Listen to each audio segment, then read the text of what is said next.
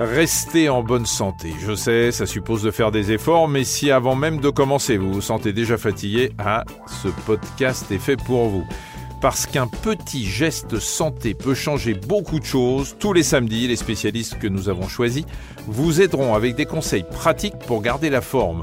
Ils répondront aux questions de Cécile, notre journaliste Dr Good. Alors cette semaine, Cécile, qui avez-vous rencontré?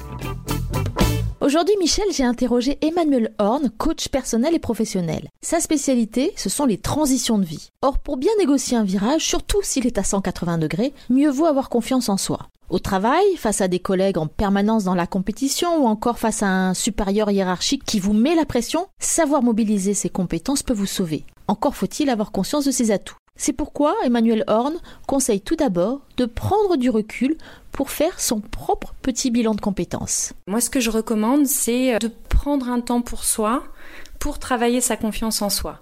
Se mettre dans un endroit préservé, veiller à ne pas être dérangé. Ensuite, je recommande de prendre un cahier qu'on va dédier au travail de la confiance en soi et de faire une grande rétrospective pour regarder tout ce qu'on a pu accomplir dans les dernières semaines, les derniers mois, les dernières années et euh, de faire une sorte de bilan comme ça parce que souvent on court, on court et on prend pas le temps de s'arrêter. On a trop souvent tendance à se dire cette situation je ne l'ai jamais rencontrée donc je pars de zéro. En fait, non. Et ensuite, dans un deuxième temps, ce qui est intéressant, c'est de, de reprendre ces réalisations et de regarder, ok, mais au travers de ces réalisations, qu'est-ce que j'ai développé comme qualité, comme compétence? Euh, est-ce que, par exemple, euh, ben, je me suis vraiment améliorée en termes d'organisation euh, ou j'ai vraiment développé des qualités de, de leadership que j'avais pas jusque-là? Et ça, c'est extrêmement consolidant pour la confiance en soi de fond. C'est très important de mesurer les progrès parce que sinon on voit que la dynamique porteuse qu'on a créée a tendance à s'essouffler au bout d'un moment. Donc ces temps de recul avec soi, ces temps pour soi, il va y avoir besoin de les prendre à intervalles réguliers.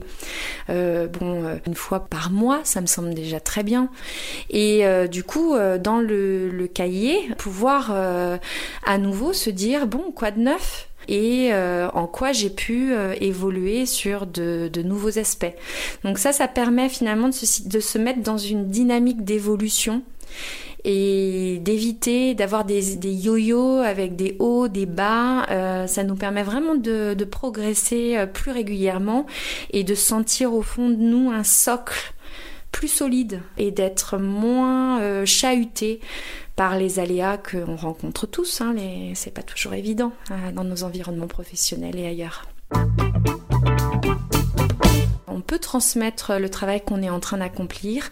Et euh, souvent les gens, je l'observe, hésitent à le faire. Alors que je les incite souvent à aller chercher du feedback auprès de personnes positives, mais même auprès d'un hiérarchique. À un moment donné, on peut euh, lui demander un retour sur euh, le travail qu'on a effectué, sur la réunion à laquelle on a participé, parce que on est tous pris beaucoup dans une course, les rythmes sont très intenses.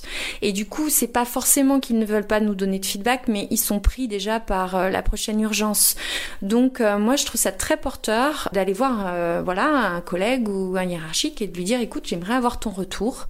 Dis-moi en quoi c'était bien, en quoi il y a des choses à améliorer.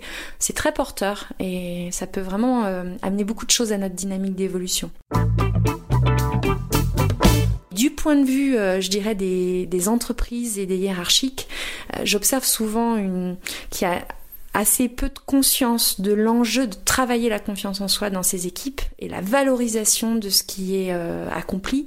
Et c'est dommage parce que quand on a des équipes comme ça qui sont bien boostées en termes de confiance en soi, qui ont, qui ont vraiment conscience de leurs ressources, quand les changements arrivent et sont nécessaires, qu'on doit euh, réorganiser un service, euh, arrêter des projets, en monter d'autres, eh bien on a des équipes qui ont beaucoup plus d'appétence en fait à ces défis-là.